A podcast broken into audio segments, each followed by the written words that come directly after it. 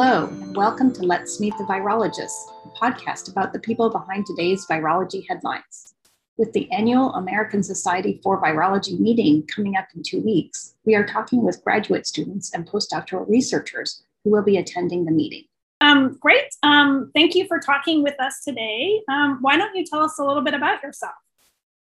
Okay, thank you so much for this opportunity. Um, yeah, so Kathleen Glover is um, I'm the last of four siblings, uh, two boys and uh, two girls. I'm the last, and um, I come. My my parents, my dad was a dental technician, and my mom a teacher. So the whole house was always about academics, learning, and everything.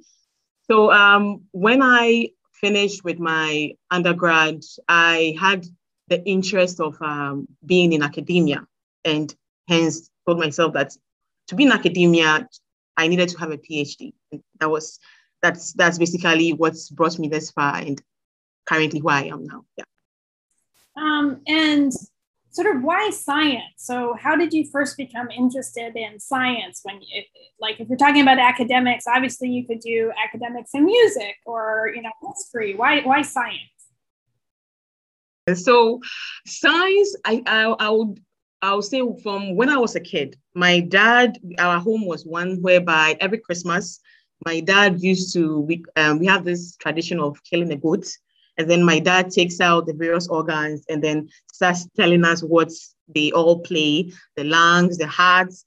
So, as little as I was, I think as far as I can remember, it was a tradition, and that started building uh, my interest to get to know more about what my dad used to tell us about, uh, teach us every Christmas. Were, I remember there were times that he would plant a seed, and then he would show us the various parts of um, as the seed germ- germinates, and then um, yeah, other stuff about it. So um, science has been something that was embedded in me way back when I was a kid.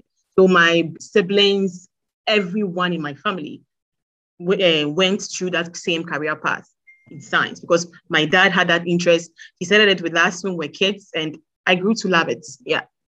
Yeah. Um, and can you tell us a little bit about sort of like how you ended up in your undergrad institution? How did you find your graduate institution and your lab? Sort of what were the steps that you went through, and kind of what were you looking for at these different places? So I had my undergrad and my master's in the University of Ghana. That's my country of origin. And um, when I was moving um, from the undergrad level, I remember we had various courses we used to take. So it wasn't basically microbiology. It was, we had um, chemical pathology, pathology, other courses. But uh, what actually made me, uh, made, me, made me interested in pursuing this kind of uh, path was after I sought advice from a friend. I can say she's she was my career guidance a career guidance counselor in a way, and then she asked me two things, two questions. She asked me where do I find, where do I want to find myself in the next ten years, and then what is my interest. Uh, first of all, in terms of the subjects, I mean, interest in terms of uh, one that I was making good grades, didn't struggle to, and, and then had an understanding, loved the subject as a whole. So microbiology was it. I mean, it's met every question she asked me. And then once I started, I mean, looking at the various branches of microbiology, because microbiology is very broad. Virology was, I mean, it had everything I wanted because it had the opportunities. It was very interesting. I mean, the things we're exposed to as far as I mean, at, in Ghana, we didn't have most of the technologies that I am exposed here to, like in terms of um, doing real virology work, like getting to see, do infections, do immunofluorescence, uh, imaging, all those things. At the undergrad, masters, it wasn't there. So those things were a bit lacking, but um, the interest was already there and hence still pursued it like to this point. Yeah. Okay. And how did you get, or how did you um, get to your graduate institution? What brought you to that particular place? Um, when I finished with my master's, I, I, I mean, I wanted to be in academia, and kept. So the next thing was to now look for a lab whereby I, in terms of the research ideas I had, that was key. It was it it would fall in line with what I wanted to do. So I had some ideas because I was working with on my during my masters. I did something with human papilloma virus uh, in women living with HIV, and um, looking at um, HPV. As a, I mean, we have I mean we have vaccines currently, but I was interested in learning more at the cellular level, and in looking at. So I started doing research, reading about faculties, what their research interest is, what they do, and um, yeah, I I read my uh, my supervisor's profile, his research area, and then yeah, worked out. Great. And can you describe a little bit about the lab that you're in currently? So, what's the size of it? Sort of, what's the interaction between the people in the lab? What's it like? Our lab is located at the Manitoba Center for Proteomics and System, Systems Biology uh, in Manitoba. So it's quite a big lab. Um, we have various um, we have various um, PA supervisors with their students who um, are also undertaking other research uh, work in their various uh, area of interest. So our lab is also located there. We have the virology lab where we do all our stuff, our biology related um, research work. And um, I would say in within our team, I would say it's one that is has very great teamwork. So teamwork in the sense that we have um, no one's no one's work is said to be just you. Everyone is there to contribute to help. So it's one that the energy and the atmosphere makes working really exciting and also getting insights from other colleagues and uh, also my supervisor. It's it makes uh, it gives you all the motivation to explore beyond your ideas of your research topic, which um, yeah has been really amazing so far. Great, great. So why don't you tell us a little bit about this research then? What what are you working on?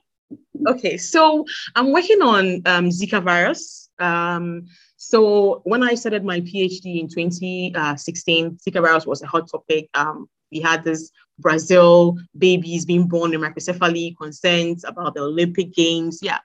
So um, basically, I mean, it's looking at host proteins that the virus hijacks because we all know viruses, they depend on their host machinery. I mean, they, they, in terms of pathways, proteins, whatever molecules they find during infection to be able to complete a replicative cycle to be able to, um, I mean, survive and produce progeny virus and other stuff. So um, my work is to look out for which are these proteins that Zika virus utilizes. So using proteomic tools, um, I use uh, is basically using in vitro in vitro approach using cell lines, which would be able to recap, uh, will, be able to capture what happens in the in vivo uh, states when like when the virus is in the host actually and then causing infection. So looking out for proteins the virus uses and then see how best to identify how they impact the virus in a whole. So doing knockdown and then see whether the virus would be affected in any way during infection. And then uh, hopefully um, in one and hopefully um, use that as a propose that as potentially prognostic markers for developing vaccines and antivirals because currently Zika virus, there are no vaccines, there are no antivirals. And also in terms of um, diagnosis is by RNA nucleic acid testing. So the question comes that in a place where the virus is endemic and this technology is not available. With a rapid diagnostic kit, it makes us to have a very clear, a, a clear picture of what's happening. So yeah, so hopefully these markers that my research is, uh, has identified and um, would propose would hopefully contribute towards um, these things, these uh, interventions which are currently not available. Yeah. Right, right. And the cell lines that you use, are these mammalian cell lines or are they insect cell lines?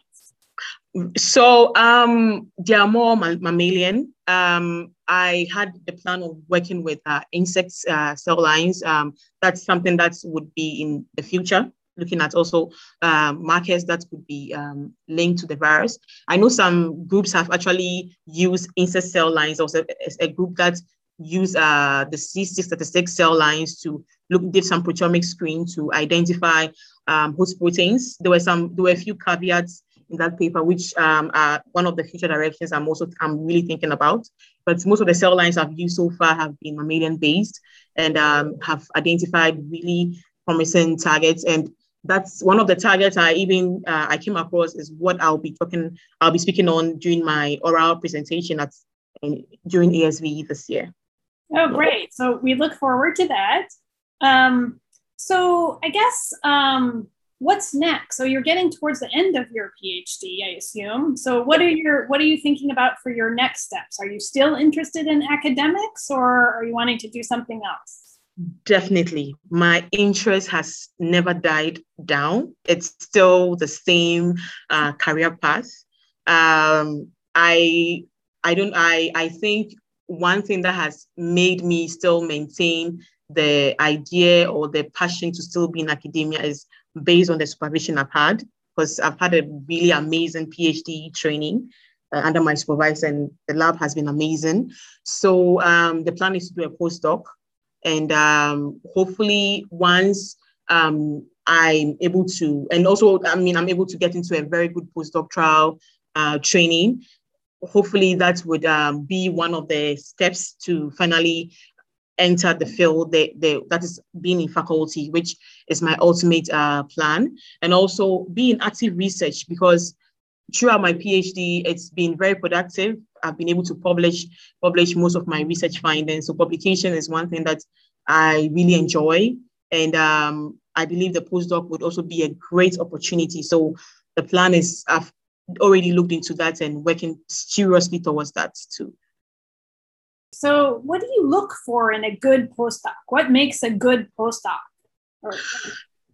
yeah, that's a very good question. So, one thing that's, I mean, this question was actually, it was actually um, highlighted during our research day. We, uh, we have this uh, event called Research Day in, in the University of Manitoba. It's only Manitoba, University Manitoba. It's more, more all Canadian universities um, presentations. We have sessions where we meet um, some of these PIs from other universities, and they they one once once I remember one of them actually addressed this question in terms of looking for a postdoctoral lab. Um, one thing is about how are the students faring. So are the students who who were produced from that lab we, where do they where, where do you hear of them currently be in, currently in? Are they people who are very productive, who are doing really well? So how productive the lab is is one of the key things I look at because it's not just to gain more skills. I know it's going to be an opportunity to gain more skills, but also I also don't want to look at it from only the skill angle, but also productivity. Get more publication out there. So productivity and also looking at the students generally who have being produced from that lab is one of the key things I look into. And also the last thing I also look into is the energy in the lab, because I believe that um, most times productivity comes from having a positive energy in the lab. I've had a lab, I mean, the lab I've been in for the past five years, it's been amazing, as I said. It's, I mean, coming to work is a joy, and then working, it's you put in your best because you have a very supportive supervisor, your colleagues, amazing. So yeah, the energy, productivity and also the students are the key things I look into. Yeah. Cool, interesting. Um, and then can you tell us a little bit about so Ghana, Manitoba, very different places. What was that like? That's a very good question. So honestly, um, I would say the first two months was quite it was a very big shift.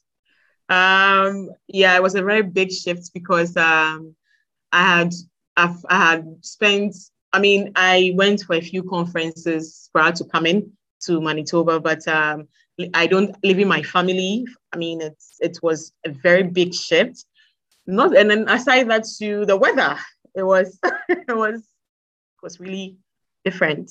So uh, it was a very big shift for me, very big change. And um, when I, luckily for me, I got a, an apartment about five minutes from my from the um, from the university. So the first winter wasn't it was bad, but um, yeah, it was it was okay. Yeah, but now it's it's it's I I I can say I've really settled and yeah, I'm really enjoy I've really enjoyed the time spent. Yeah, in my PhD. Okay. And then what has the last sort of year and a half or so been like for you? So we've all had difficult times, obviously, because of the COVID pandemic. What, what has it been like for you as someone who has been in uh, Manitoba in Canada, but then also I assume you still have family back in Ghana. What's that been like? Yeah, thank you for the question. I mean, um, COVID came unexpected. I was for me, I would say it came unexpected. How things moved, it was really fast. Um, because I I think 2019 we weren't expecting it to go global uh, to end up being a, a pandemic.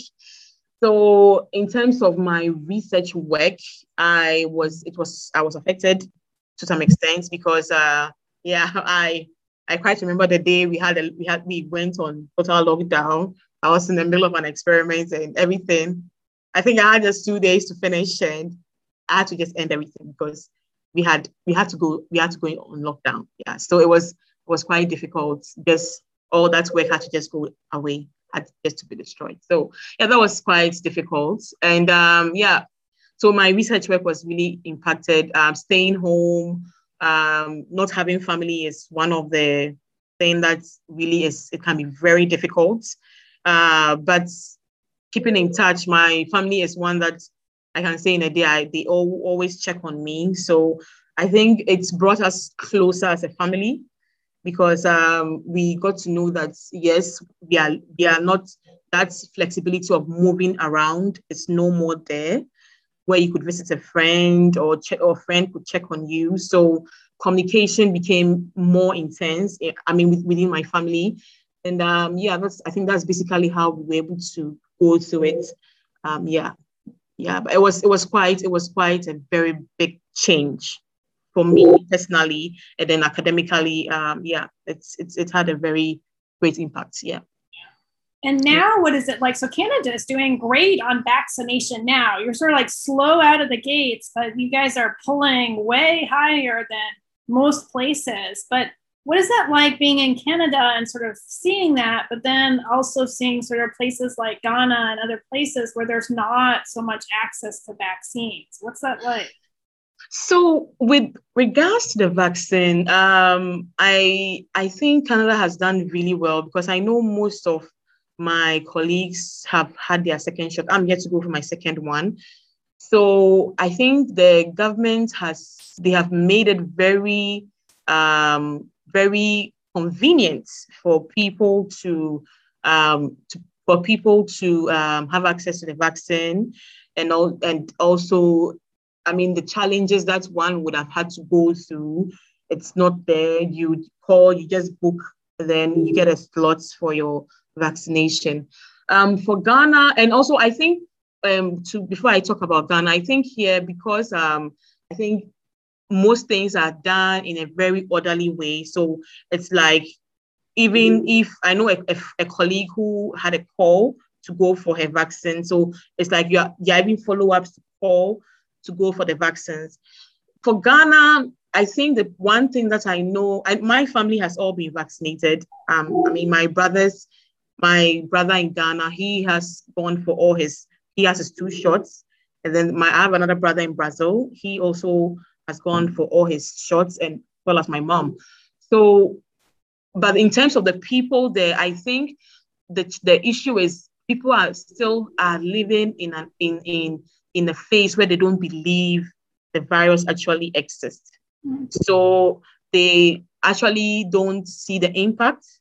So in terms of the relevance or the importance of going in for the vaccine, is it's even though the government I learned they've made some of the vaccines available, but in terms of the urgency and I mean going for it, people still need to be educated to actually see the relevance of having it. So I think that's one of the main challenges. And also, it's the country is more dispersed. We have people in the villages, and in, so in terms of people moving, like moving there to educate them, letting them know that need to have the vaccine, and then sending the vaccines there. I think these are things that, yeah, it will take some time, and um, yeah, I'm hopeful that, I mean, things would go away, will go way better. Would there'll be improvement as um, the year goes goes by. All right. Well, thanks so much for talking to us. We look forward to your talk at ASV and good luck with your postdoc hunt. Thank you very much. And thanks so much for this wonderful opportunity. This has been Let's Meet the Virologists, a podcast about people who study viruses. This is your host, Larissa Thackeray, and thanks for listening.